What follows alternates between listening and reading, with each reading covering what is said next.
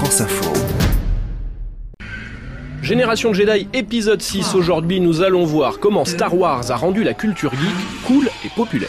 J'ai ressenti un grand bouleversement de la force. Car longtemps, cette culture a été regardée de travers, méprisée, et puis un jour, Star Wars est passé par là. David Perron, sociologue et l'auteur du livre Culture Geek. Star Wars, un peu comme la partie émergée de l'iceberg, représente énormément de choses qui sont présentes dans la culture geek. C'est un pivot central qui, à la fois, ouvre vers une nouvelle période, clairement, et à la fois incarne tout ce qui s'est passé avant. Il a changé tellement de choses que ça avait explosé la culture geek euh, dans, dans toutes les directions, hein, comme un Big Bang, quoi, énorme. Quand je pense à ce que nous avons traversé, je n'en reviens pas que nous soyons encore en état de marche. Le succès de Star Wars dès sa sortie en 1977 a permis aux geeks de ne plus être seuls à la machine à café à parler de combats spatiaux, de science-fiction et d'heroic fantasy, de la guerre des étoiles ou du Seigneur des Anneaux. L'image des geeks a changé et peu à peu, ce n'est plus devenu péjoratif, mais au contraire une fierté, un moyen de se définir, dit David Perron.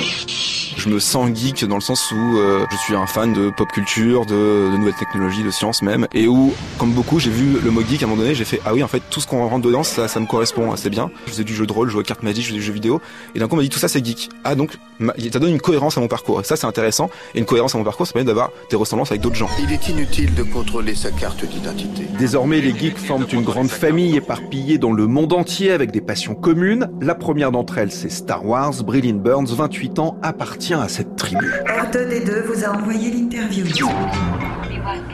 I'm a huge Star Wars fanatic, and for me, I can be in another country. Je suis une très grande fan de Star Wars. Je peux être dans n'importe quel pays, toute seule, et me faire très facilement de nouveaux amis, tout simplement parce qu'on partage les mêmes passions de geek. Génération. Beaucoup de choses se passent en ligne, les forums, les réseaux sociaux permettent de discuter, d'échanger, mais plus uniquement, désormais des réunions se tiennent régulièrement partout dans le monde. Une conférence est prévue avec l'Alliance dans 3 minutes. Ces Comic-Con et autres conventions ont lieu à Paris, à Tokyo ou à Anaheim, en Californie, comme au mois d'avril dernier avec la Star Wars Celebration. 80 000 fans de la guerre des étoiles s'y sont retrouvés pendant 4 jours.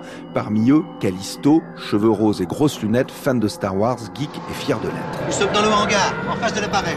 On est tous là pour une passion, tout le monde aime Star Wars. Il y a des gens du Japon, il y a des gens du Mexique, il y a des gens de Belgique, des gens de France, d'Italie, il y a des gens très très vieux comme des petits bouts de choux de quelques mois et euh, c'est plutôt cool. Il y a aussi des lieux moins éphémères pour que cette grande famille se réunisse. C'est le cas du dernier bar avant la fin du monde à Paris. Thomas Rochefort, son directeur, revendique l'étiquette geek des lieux. Et la décoration des lieux joue avec les codes de la science-fiction, de l'heroic fantasy et des mangas. On y trouve E.T., R2D2, mais pas uniquement. Une certitude pour Thomas Rochefort, mettre Star Wars en vitrine est une formidable porte d'entrée vers la culture.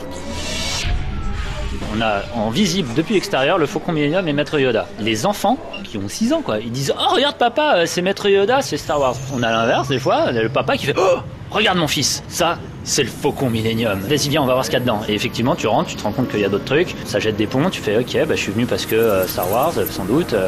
regarde, il y a d'autres gens, ils sont pas forcément venus que pour ça, mais ils connaissent aussi. Je suis assez halluciné de voir que la culture geek a permis, à l'inverse de ce que, on aurait pu en penser, à faire du lien social, quoi. Capitaine Solo. Mon appel et ton sourire va jouer. Il n'y aura plus de danger dès qu'on passera la barre de l'hyperespace. Les chances de traverser un champ d'astéroïdes avec succès sont approximativement de 1 sur 3720. Preuve supplémentaire de cette démocratisation, les expositions de plus en plus courantes consacrées aux super-héros, à Game of Thrones, Harry Potter et bien sûr Star Wars. Les geeks sont les stars de séries télévisées comme dans The Big Bang Theory. Geek is the new sexy s'affiche sur les t-shirts. Le geek, c'est chic.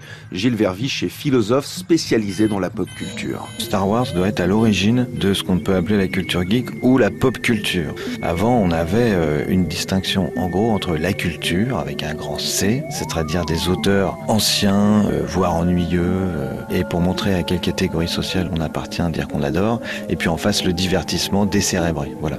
Qu'est-ce que c'est que la pop culture et qu'est-ce que c'est que la culture geek? C'est effectivement l'idée que le divertissement pourrait aller avec la culture au sens noble du terme. Terminé le temps où on jetait sur la culture geek un regard au mieux amusé, au pire méprisant. Depuis la sortie du premier Star Wars il y a 40 ans maintenant, cette contre-culture est devenue culture de masse acceptée de tous. Vous êtes venu dans cette casserole?